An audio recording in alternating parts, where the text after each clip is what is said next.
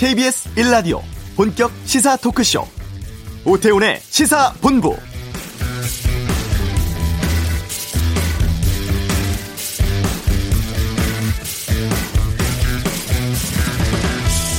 네, 지금 이 시각 중부지방 중심으로 많은 비 내리고 있습니다. 밤 사이에 특히 충청, 호남 지역에 어, 새벽부터 곳곳에 굵은 장대비 내리고 있는데요. 다만 서울의 호우주의보는 오늘 오전에 해제가 됐다고 하네요. 기상청은 경기 남부, 뭐 강원 영서, 충청, 전북, 경북에 돌풍, 천둥, 번개 동반한 매우 강한 비 오는 곳이 있겠다고 예보를 하고 있습니다. 지금 며칠째 계속해서 많은 비가 내려서 집안이 약해진 상황입니다. 산사태라든가 축대 붕괴와 같이 추가 피해 있을 수 있으니 각별히 조심하셨으면 하고요. 특히 하천이나 계곡물 불어날 수 있습니다. 안전사고 유의하기 바랍니다. 장마는 남부지방은 내일, 중부지방은 이번 주말을 고비로 다음 주 월요일쯤에 마무리될 것으로 보인다고 하는데요. 자, 오태훈의 시사본부. 코로나19가 발생한 지 반년 넘었습니다. 최근 백신 소식도 들리고 있는데 잠시 후 이슈에서 관련 전문가 모시고 말씀 나누겠습니다. 오늘 그냥 갈 수 없잖아 코너에서는 비밀 합의서에 적힌 비밀의 정체는 이런 주제로 국정원장 인사청문회에서 있었던 여러 가지 논란들 짚어보고 2부 아는 경찰 고 박원순 시장 관련 인권위 직권 조사 요청 상황 또 한강 시신 사건 장대호 무기징역 선고 등에 대해 살펴보겠습니다.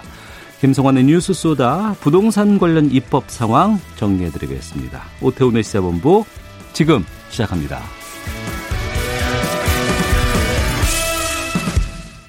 네. 코로나19 어, 발생하고 유행한 지도 반년이 넘었습니다. 오늘 좀 특별한 분을 모셨는데요. 지난 반년 동안 코로나19의 서울시 방역 담당해 오셨고, 지난 13년 동안 건양대학교 예방의학과 교수로 근무를 하신 나백주 전 서울시 건강시민국장 모셔서 좀 말씀 나누겠습니다. 어서 오세요. 예, 안녕하십니까. 예. 서울시에서 항상 온라인 브리핑 했을 때 얼굴 많이 뵀었습니다. 네. 많은 분들께서 기억하고 계셨을 것 같고, 지난 6개월여 동안 서울시 코로나19 대응을 이끌어 오셨던 분입니다. 지난 반년 어떻게 기억하고 계세요? 네, 너무 정신없이 보내가지고요. 예. 네. 그러니까 이제 7월 1일자로 그만두게 됐는데 갑자기 팽팽하게 땡겨졌던 그런 어떤 그 활시가 네. 갑자기 딱 하고 이렇게 좀 어, 놓여지면서 시간이 굉장히 천천히 가는 그런 어. 느낌을 경험했습니다. 7월 1일자로 그만두신 거예요? 네, 맞습니다. 왜 그만두셨습니까? 우선은 임기가 예. 이제 뭐 거의 다 됐고요. 어, 예, 예. 예, 또 그때 이제 후임 국장 인선이나 인사 시기하고 맞물려 가지고 어. 예, 제가 이제 그때 물러나는 게 좋겠다라고 예. 이제 판단을 했고요. 어. 또 이제 하나는 제가 이제 그동안 여러 그 뭐 서북병원 원장 경험도 있고 네. 그 시민건강국장 경험도 있고 그래서 앞으로 더 나은 공공의료 와 관련된 그런 연구나 활동을 하면 좋겠다 음. 하는 그런 제 나름대로 개인적인 그런 생각도 있었습니다. 네. 잠깐만 지금 제가 안내방송 하나 알려드리고 계속해서 말씀 나누겠습니다. 네. 12시 10분 화순군 지역에 호우경보 발효가 됐고요. 이 TV, 라디오, 스마트폰 통해서 거주하고 계신 지역의 기상 상황 계속해서 좀 살펴보시기를 바랍니다. 차량은 속도 줄여 운행하고 물에 잠긴 도로, 지하차도, 교량 등으로 통행하지 않도록 해주시길 바랍니다. 항상 이런 상황들이 있으면 저희가 알려드려야 되는 것처럼 네. 코로나19 상황이 계속해서 업데이트되고 여러 가지 지역에서 문제가 생기면 그 부분은 그동안 많이 신경 쓰셨을 거 아니에요. 네. 네, 네. 방역 과정에서 가장 어려웠던 점은 어떤 걸 꼽으실까요? 제가 지금 제일 그 손에 땀이 났었고 그 다음에 이제 뭐 하여튼 뭐 정말 기억나는 그 순간은 네. 구로 콜센터에서 네네. 네. 그 하루에 한 뭐 7, 80명 이렇게 비슷하게 이렇게 숫자가 확진자가 나올 때 그러니까 대구 신천지 이후에 집단 감염이 가장 크게 그리고 긴급하게 나왔던 곳이었죠. 맞습니다. 예. 그때 이제 왜 그렇게 또 힘들었냐면은 그때다 그때까지만 하더라도 이게 확진자가 나오고 그러면 질병관리본부가 어떻게든지 간에 지원을 해주고 이런 상황이었었는데 네. 대구에서 신천지 그 사건이 생기면서 일체 이제 그런 지원이 없이 서울시가 자체적으로 그렇게 해야 되는데 네. 너무 갑자기 그렇게 한꺼번에 나오다 보니까 어.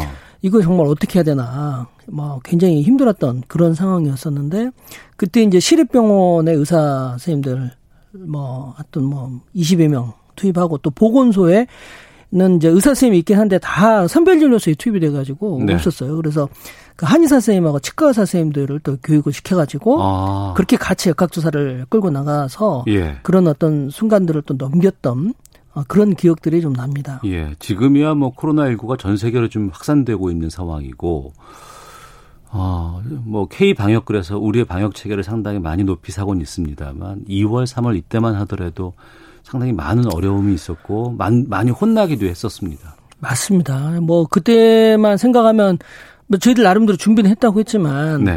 또 그런 상황이 막상 또 생기니까 네. 사실 너무 당황스러울 때도 많았고 정말 어. 손에 땀을 쥐일 만큼 긴박했던 그런 순간도 사실 있었습니다. 그래서 여쭤볼까 하는데 나 국장께서 서북병원에서 메르스를 겪으셨고 이번에 이제 서울시 국장으로 코로나19에 다 방역을 담당하셨어요. 네. 메르스 때와 입원을 비교해 본다면 어떻습니까? 글쎄요. 제가 생각할 때는 그 메르스 때 이제 예비 시험을 치렀다면 예. 코로나는 이제 본 시험을 치르는 어. 그런 어떤 거로 생각이 되고요. 예. 그때는 뭐 치명률이 지금보다 높긴 했습니다만은 그래도 규모는 작았고 아, 하여튼 그랬는데 또 짧았지 않습니까? 네네. 근데 지금 이거는 뭐 기간도 굉장히 길고 발생하는 규모도 굉장히 크기 때문에 음. 아무튼 뭐 글쎄요. 하여튼 뭐 좀 지금이 좀 더 심각하고 네. 그렇게 느껴지고 있습니다. 초기에 대구 경북 지역을 중심으로 확산됐을 때 서울로 네. 올라오면 큰일이다 그랬습니다. 네. 다른 지역과 달리 서울은 워낙에 밀집도도 높고 이동 동선도 넓게 퍼져 있고 그래서 방역 자체가 참 쉽지 않다고 얘기를 했었는데 네. 서울시에서 근무해 보시면서 이 방역 노하우 같은 것들을 좀 마련하셨는지 궁금하네요.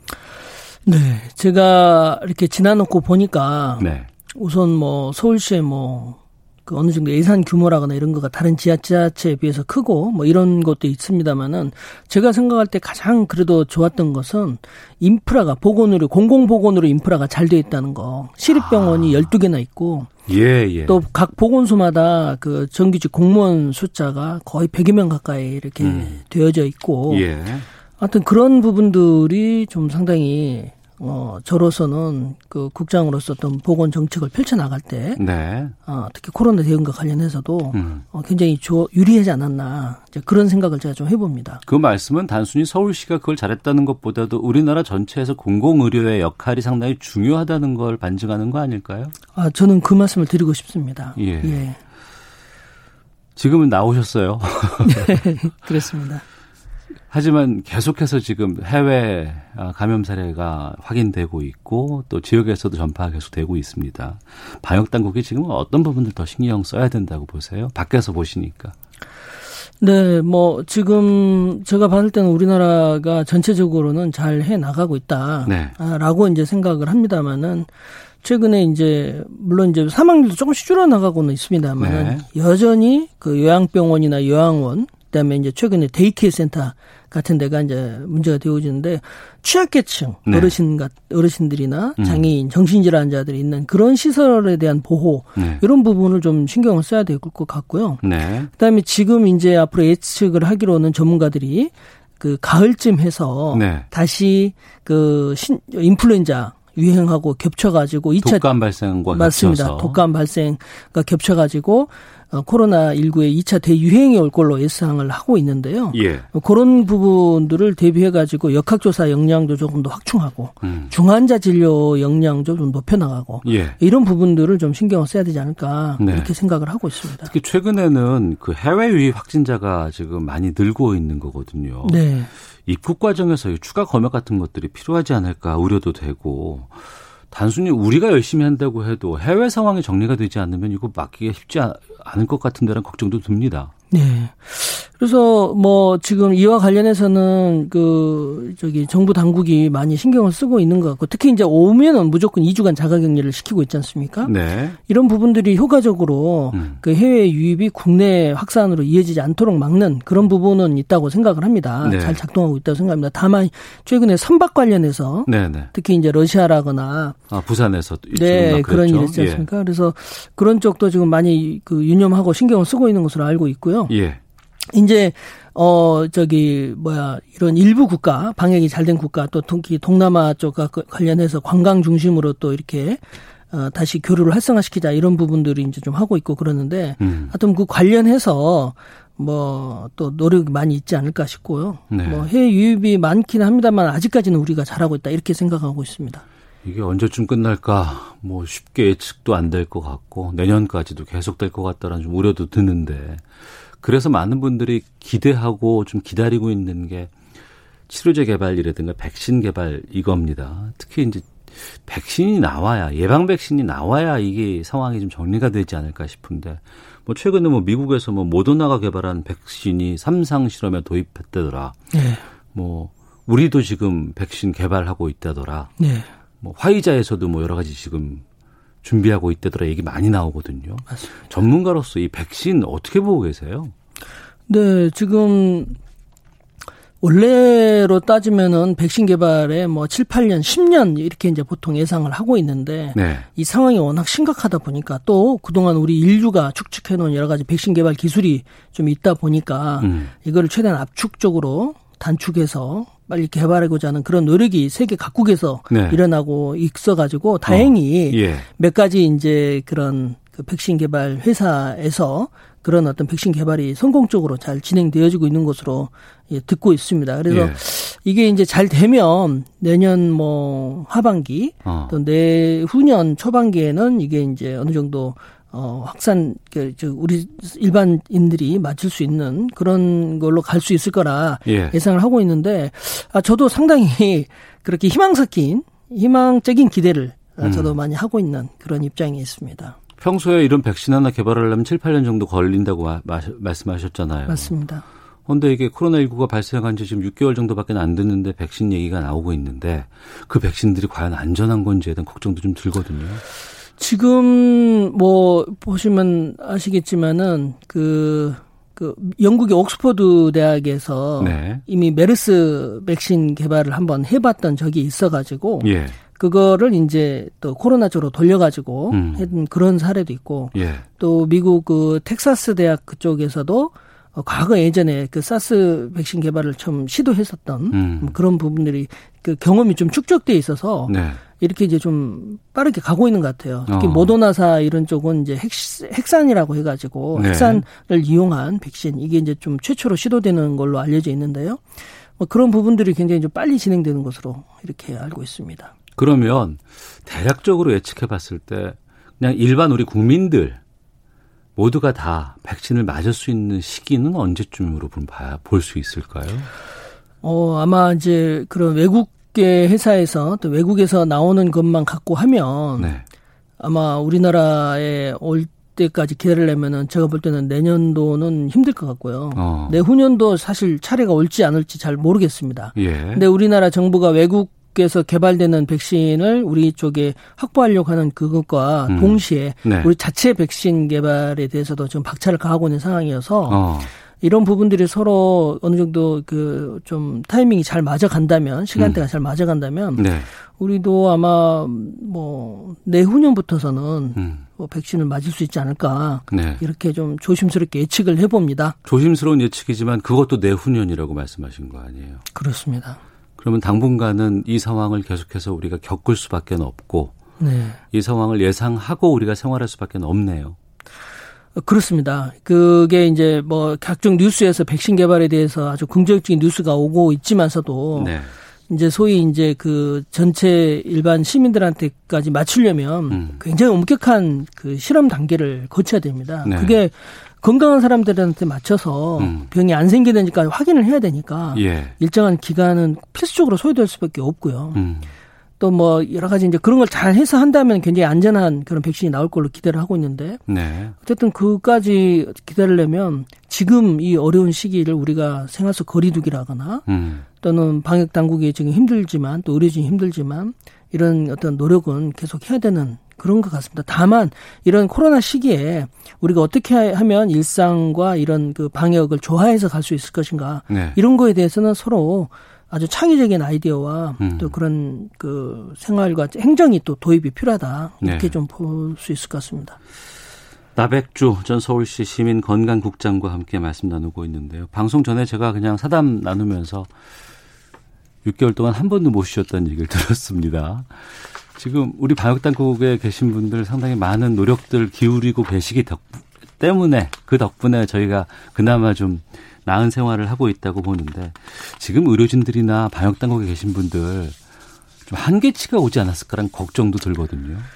예, 사실 지금 제가 이제 그 같이 일하던 분들이 있는데 네. 제가 7월 1일자로 그만두고 나오면서 사실 좀 미안한 마음이 있었어요. 음. 그 사실 이제 6월 30일 날 이제 이임식하고 네. 같이 이제 동료들하고 이제 이별하면서 아, 이게 참 발길이 안 틀어진달까. 음. 아, 참, 뭐, 눈 마주치기가 상당히 좀 어려운 그런 어떤 상황이 저도 네. 느껴졌었습니다. 예.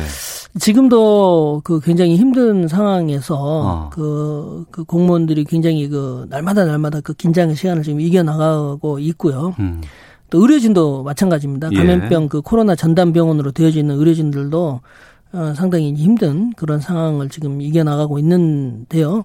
어쨌든 그 안에서도 이제 조금 더 휴식을 취하려고 하는 노력이라거나 또는 음. 교대를 한다거나 아, 순회 근무를 수당 근무를 한다거나 이런 좀 나름 나름대로 노력은 하고 있어서 네. 뭐 하고 있습니다만 앞으로 좀 더 그 공공 의료라거나 또는 그런 인력 뭐 이런 부분이 좀 더 확충돼 가지고 음. 조금 더그그 부담을 좀 덜어줄 수 있도록 한다거나 하는 네. 그런 노력이 또 있어야 되지 않을까 싶고 또 그런 준비도 되고 있는 것으로 알고 있습니다. 그러니까 그 부분인데 지금 6개월 정도를 우리가 겪다 보니까 그동안은 어우 이거 너무 공공에서 낭비하고 있는 거 아니야? 왜 이렇게까지 해야 돼? 라고 했었던 부분들이 지금 정말 보석과 같이 우리에게 지금 남아 있는 게 공공의료 시설이라든가 또 거기서 활동하고 있는 인력분들입니다. 근데 지금 많이 부족하고 이걸 또 확충해야 되는 얘기 나오고 있습니다. 그리고 최근에 이제 지역을 위해서 또 여러 가지 그 의료 인력들을 뽑는 체계도 더 확대를 해야 된다라는 주장도 나오고 있고 그것도 시행되고 있거든요. 이 부분은 어떻게 보고 계세요? 네, 방금 이제 말씀 정말 잘 해주셨는데요. 누구든지 제 위치에서 그런 어떤 그 위기 상황, 재난 상황을 대비를 대응을 하고 하게 된다면 네. 그 정부가 만들어 놓은 또 지방자치단체가 만들어 놓은 그런 공공병원이나 보건소가 네. 다른 일반 민간 병원하고 비교해서 이런 위기 상황 때 어떻게 그 기여를 하는가를 정말 음. 여실하게 느낄 수가 있습니다. 네. 예, 그 공공병원과 공공의료 인력들이 음. 그 그나마 있으니까 네. 아, 그런 어떤 위기 상황을 이렇게 또 일사불란하게 대처해 갈 수 있는 힘이 이렇게 되는 건데요. 음. 말씀하셨듯이 정부가 이제 그와 관련해서 그 특히 이제 공공의대, 네. 그다음에 지역의사제 이런 걸 해가지고 이제 확충하겠다. 음. 이렇게 해서 저는 굉장히 그 이야기는 굉장히 반가운 이야기라고 생각을 합니다. 네. 이제 다만 그 인력, 특히 이제 공공의도 의대 쪽으로 이제 천 명을 확충하고 삼천 명은 지역의사제로 해가지고 지역에서 이제 활동할 수 있는 의사로 이렇게 하겠다라고 하고 있는데 그러니까 우리가 흔히 말하는 의무 복무처럼 지역에서 일정 기간을 어 근무를 해야 된다는 거 아니겠어요? 맞습니다. 예. 10년 동안 의무 복무 예. 하고 있는데 이게 이제 기존의 의과대학에서 교육을 받으면 음. 정말 음. 그렇게 할 것인가? 예. 사실 우리가 과거에 공중보건 장학제도라고 그래서 음. 비슷한 그런 제도를 운영해 본 경험이 있습니다. 예. 근데 이분들이 의과대학을 졸업하고 또 전문의를 따고 그냥 돈을 자기가 갚아버리고 그냥 음. 일반 민간 그 의료의 어떤 그 개원이라거나 이런 쪽으로 가버렸던 사례가 너무나 많았었거든요. 네. 그래서 저는 이분들이 이 3천 명 증원이 과연 어떤 교육을 통해서 양성돼 가지고 지역으로 음. 비출되게 할 것인가. 예. 지금 우리나라는 정말 의사가 필요한 것도 있지만서도 정말 필요한 거는 공공 분야에 일할 그런 예. 의사들이 정말 필요한 거거든요. 그 지역에 열악한 뭐그 의료 환경이라든가 이걸 메울 수 있는 보건소라든가 이런 곳에서 활동하실 분들이 필요하다는 거 아니에요? 맞습니다. 농산어촌의 의료 취약지 네. 그리고 이런 그 공공병원, 보건소 음. 또 저같이 이렇게 시청이나 이런 그 또 시군구청에서 일할 네. 그런 의사들이 정말 필요한 거거든요. 음. 알겠습니다. 7월 1일자로 그만두셨다고 해서 제가 앞으로 어떻게 지내실 계획인지도 좀 여쭤볼까 하는데. 아, 저는 지금 저 얼마 전부터 7월 15일부터 네. 서울시립대 도시보건대학원이라고 하는 곳에서 도시보건대학이라고 있어요. 대학원이라고 예, 예. 있습니다. 예. 그래서 거기서 이제 초빙 교수로서 어. 예, 교편 생활을 좀 시작을 하게 됐습니다. 예. 그래서 거기서 좀 뭐 연구도 좀 하고 음. 또 이런 지역의 공공의료 관련한 데 이제 활동 참여도 하고 네. 뭐 하여튼 뭐 그래 볼 생각으로 있습니다. 알겠습니다. 청취자 4711 쓰시는 분께서 그동안 정말 고생 많으셨습니다. 감사 인사드리고 싶습니다라고 응원 문자도 보내 주셨는데 끝으로 감사. 지금 방역 때문에 애쓰고 있는 의료진이라든가 국민께 하실 말씀이 있으시면. 네, 일단은 뭐 그 제가 제일 강조 드리고 싶은 부분은 그 마스크 착용과 손 씻기, 그 다음에 좀 그런 생활 속 거리두기와 네. 관련해서 국민들께서 정말 많이 유념해서 좀 해주셨으면 좋겠다. 지금도 많이 잘하고 계시지만 음.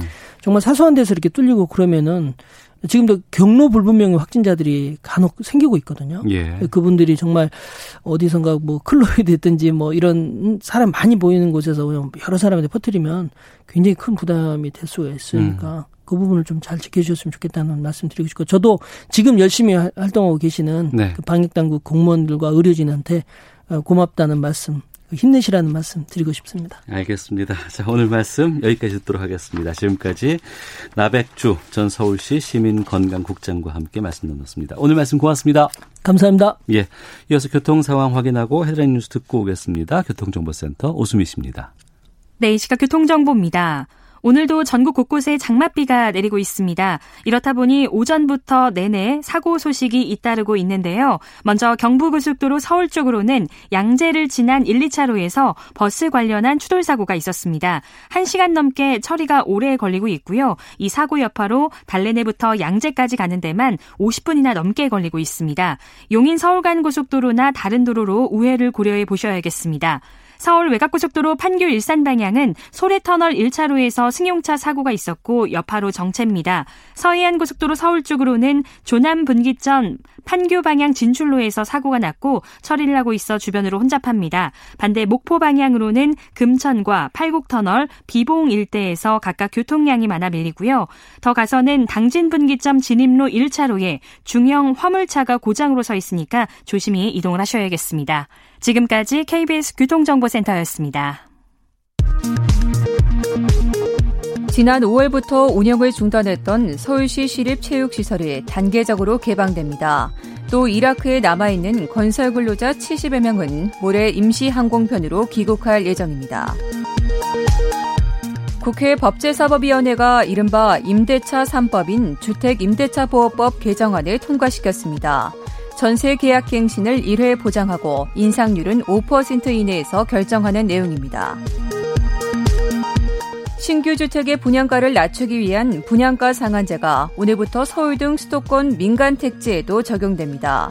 주변 집값을 떨어뜨릴 것이라는 기대와 반대로 사업성 악화로 공급 자체가 줄 것이라는 우려가 동시에 나옵니다. 검찰 고위 간부 인사를 논의하기 위해 내일 열릴 예정이던 검찰인사위원회 일정이 연기됐습니다. 이에 따라 검사장급 이상 승진, 전보 인사도 다소 늦춰질 것으로 보입니다. 국내 코로나19 신규 확진자가 어제 48명 확인됐습니다. 지역 발생 14명, 해외 유임 34명인데 부산항 입항 러시아 선박에서 12명이 추가 확진됐습니다. 지금까지 헤드라인 뉴스 정원나였습니다.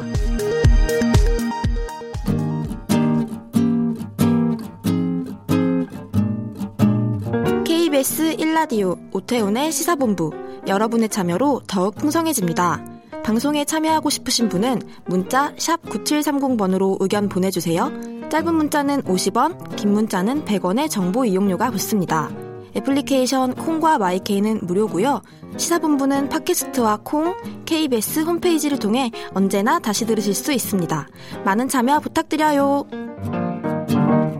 네, 12시 44분이 되고 있습니다. 그냥 지나칠 수 없는 이슈를 다뤄보는 시간입니다. 이종근의 그냥 갈 수 없잖아. 이종근 시사평론가와 함께합니다. 어서 오세요. 네, 안녕하십니까? 예, 오늘 그냥 갈 수 없잖아. 제 주제가 비밀 합의서에 담긴 비밀의 정체는 이러한 제목인데요. 박지원 국정원 국정원장 어제 재가가 났고 오늘 네. 임명장 청와대에서 받습니다. 네, 그렇습니다.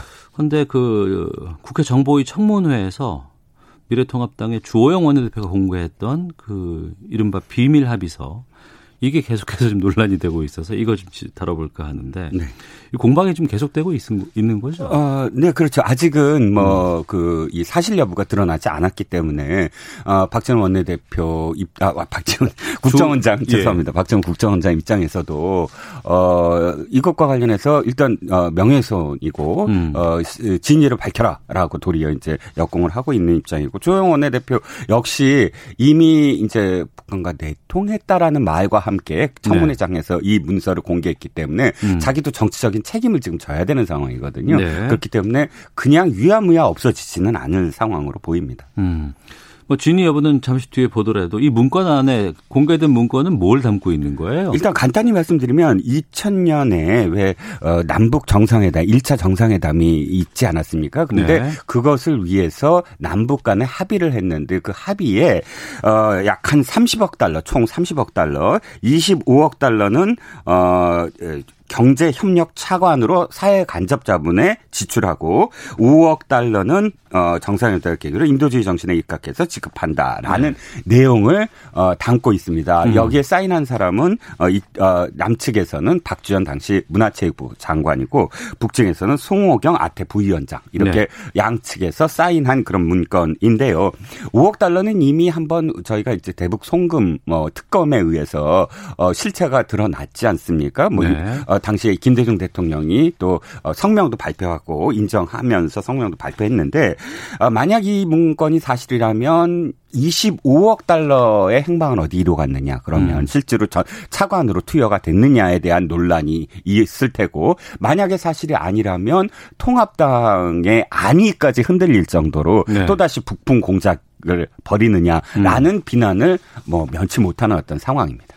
여기에 대해서 지금 박지원 원장은 어떻게 지금 대응하고 네네. 있는 거예요? 어, 저박 원장은 어쨌든 어 당일 그 청문회 때도 사실 무근이다. 네. 아 라고 이야기를 했고 어그 이후에 그 임명된 이후에도 합의서가 호의 날조된 것이라면서 음. 어 조영 원내대표의 법적 조치를 검토하겠다라고 말을 했고 또 어 일단 주호영 원내대표가 언론을 통해서 어디서 받았느냐라고 이야, 물었을 때 어, 전직 고위 공무원 이다 공직자다 이렇게 네. 표현을 했거든요. 예. 그래서 어, 박 원장도 어, 그 문서를 건넸다는 전직 고위 공무원을 밝혀라라고 어. 지금 요구를 하고 있습니다. 아 그렇군요. 네.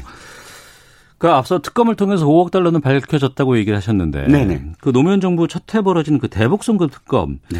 이때 이와 관련해서 박 원장이 실형을 선고받았었잖아요. 아, 네, 그렇습니다. 어, 박 원장도 저 어, 청문회에서 직접 밝혔지만 대북 송금을 직접 주도했다 안 했다 이런 혐의는 아니에요. 그러니까 네. 불법 그 송금 북한에 달러를 송금하는 것 자체가 북한이 이제 저이 이 불법 단체잖아요. 우리나라 형법상 그렇기 때문에 그런 송금 자체에 어떤 뭐 관여를 했다라는 음. 어 그런 어 혐의지 실제로 뭐 주도했다거나 뭐 이런 어떤 혐의는 아닌 것으로 것으로 법 정에서도 마지막에 결론을 내렸고요. 네. 근데 어쨌든 이 사건 잠깐 말씀드리면 어 엄삼 엄낙용 사는 총재 당시 사는 총재가 어 국정감사에서 2000 어 2년 2002년 9월 국정감사에서 어이 대북 관련해서 어 국정원으로 하여금 국정원으로 하여금 송금을 시키는데 그 명목을 현대에 대출하는 명목으로 자신이 승인을 했다. 그러니까 네. 사는이 돈을 대출하는 형식으로 해서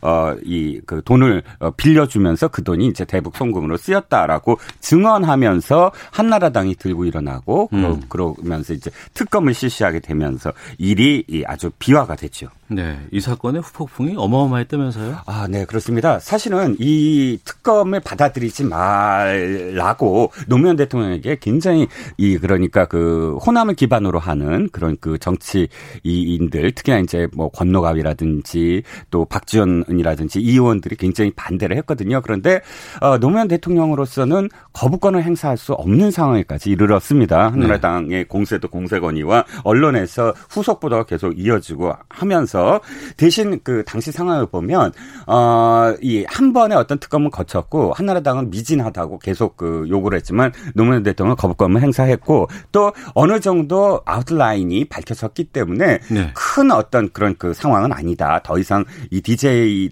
정권의 어떤 정당성을 훼손할 정도는 아니다라고 판단을 했다는 겁니다. 그래서 음. 일단 받아들였고 받아들였는데 거기에 대해서 받아들였다고 해서 사실은 나중에 이 열린우리당을 창단했을 때 민주당계 그러니까 구정이 어, 호남계 의원들은 안 따라가요. 그 동교동계. 동교동계. 아, 예, 동교동계 예. 맞습니다. 그리고 어 일견 뭐 이렇게 그 이 정치적 해석을 하면 탄핵 노무현 대통령 탄핵에도 민주당 그러니까 동교동계 의원들이 앞장섰던 이유도 거기에 있고 또 국민의당으로 이렇게 분당하는 네네. 네. 그 근원도 사실은 여기서부터 출발을 했다라는 음. 뭐 해석을 아직도 하고 있습니다. 네.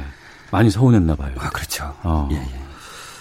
근데 반대로 또 보수당 계열 쪽에도 이런 비밀 합의 이런 부분에 문제가 됐던 적이 꽤 있었잖아요. 어, 우리 역사상으로 봤을 때. 그렇습니다. 그 유명한 총풍 사건이죠. 예. 총풍 예. 사건. 이해창 어, 후보 측이 15대 선거를 앞두고 지지율을 더 끌어올리기 위해서 청와대 행정관이었죠. 오정훈과 사업가 한성기, 장석중 이 세 명을 중국에서 어 아태 어, 조선 어, 아태 어, 위원회 박충 참사관을 만나게 해서 네. 휴전선 인근에서 무력 시위를 부탁하면서 돈을 건넸다라는 어, 사건입니다. 이 사건이 어, 흑금성 사건이라고 해서 왜 예, 예. 이중 간첩 사건 있지 않습니까? 음. 그걸 소재로 한 영화 공작에도 네, 네, 어, 네. 나와 있어서 어, 어, 이제 국민들이 좀 많이 알게 됐는데 어쨌든 북풍의 실체가 언제나 북풍이 선거 때마다 보수당의 어떤 그런 그 편을 들어주기 위해서 북풍이 일어났다 이런 말은 많았지만 실체가 드러난 건 이번이 이, 이 사건이 이제 처음이었고요. 네. 어, 그 외에도 이명박 정부 시절에도 북 한이 어, 밝혔던 것, 그러니까 비밀 회담을 한 세 차례 정도 했거든요. 네. 싱가포르에서는 임태희 비서실장이 직접 나섰고 또 베이징에서도 있었고 해서 이 세 차례에 걸쳐서 어, 비밀 회담이 있었는데 음. 이 당시에도 이면 합의서를 북한이 계속 요구를 했었어요. 네. 그러니까 뭐 쉽게 말씀드려서 똑같이 돈을 달라라고 요구를 했는데 그게 이제 이 서로 어 좀 안 맞는 어떤 상황들이 계속 이어지면서 북한이 아예 공개를 해버려서 이명박 정부가 좀 곤란한 어, 상황도 있었습니다. 네. 우리와 상대할 때뿐 아니라 지금 다른 나라와 북한과 특히 일본과의 관계에서도 이런 부분들이 좀 있었다면서요? 네, 그렇습니다. 고이즈미 일본 총리가 북한을 두 차례 방문하는데 어, 다나카 참사관, 그러니까 다나카 외교관이죠. 네. 다나카가 일본에서 나섰고 북한에서는 공식적으로 미스터 X라고 불렸어요. 음. 미스터 X라는 아직도 안 알려졌는데 어, 이 두 사람이 어, 한한 1년여 동안 2주에 한 번씩 만납니다. 네. 이거는 어, 공식적인 문건으로 다 밝혀진 사실이에요. 음. 다나카가 회고록으로도 나왔고 거기서 서로 어, 계속 어, 서로의 어떤 협상을 벌이다가 끝내 북한은 그 회고록을 제가 직접 읽어봤는데 계속적으로 100억 달러를 요구를 해요. 어. 돈을 아예 그냥 명시를 해서 일본에게. 예, 일본은 어, 그때 뭘 하고 싶었냐면 납치된 음. 그 일본인들 있죠. 예, 예, 그 생사 확인을 하고 그 다음에 다 돌려보내라라고 이제 요구를 했고 그런 그런데 결국은 그 액수를 다 들을 수 없다. 음. 예? 뭐, 뭐 이러면서 어느 정도는 뭐 그 나머지는 합의가 돼서 오이스미가 가서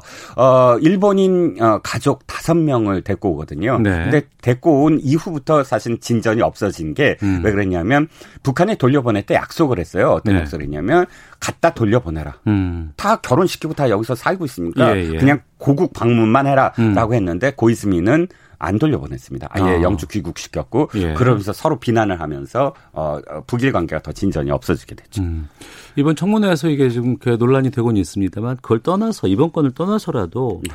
이런 그 여러 가지 물 밑에서의 이면 합의 이 부분이 정당한가 아니면 이건 뭐 어쩔 수 없는 건가 어떻게 보세요? 일단 그 이 통치 행위와 관련돼서 2003년도에 그 대법원 판결, 이 대북 송금과 판결은 어두 가지로 좀 분리가 됩니다. 네. 그러니까 사법 대상이 될 수 없는 부분이 있고 사법 대상이 될 수 있는 부분이 있는데 남북 관계 이중성을 인정하면서 사실 그 이 합의 자체에 대해서 이야기할 수는 없지만 그러나 송금한 행위 자체는 어그 불법 단체의 송금이다. 뭐 이런 음. 부분은 어 통치 행위 통칭이지만 그것은 사법적 절차가 될 수 있다라고 판결했습니다. 이게 지금까지도 공무원 시험에 나오는 출제되는 문제거든요. 예. 통치행위의 어떤 사례로. 근데 저는 두 가지로 생각합니다. 하나는 어, 북한과의 이면 또 어느 나라와의 어떤 외교에서도 이면 비밀 합의는 있을 수 있습니다. 어.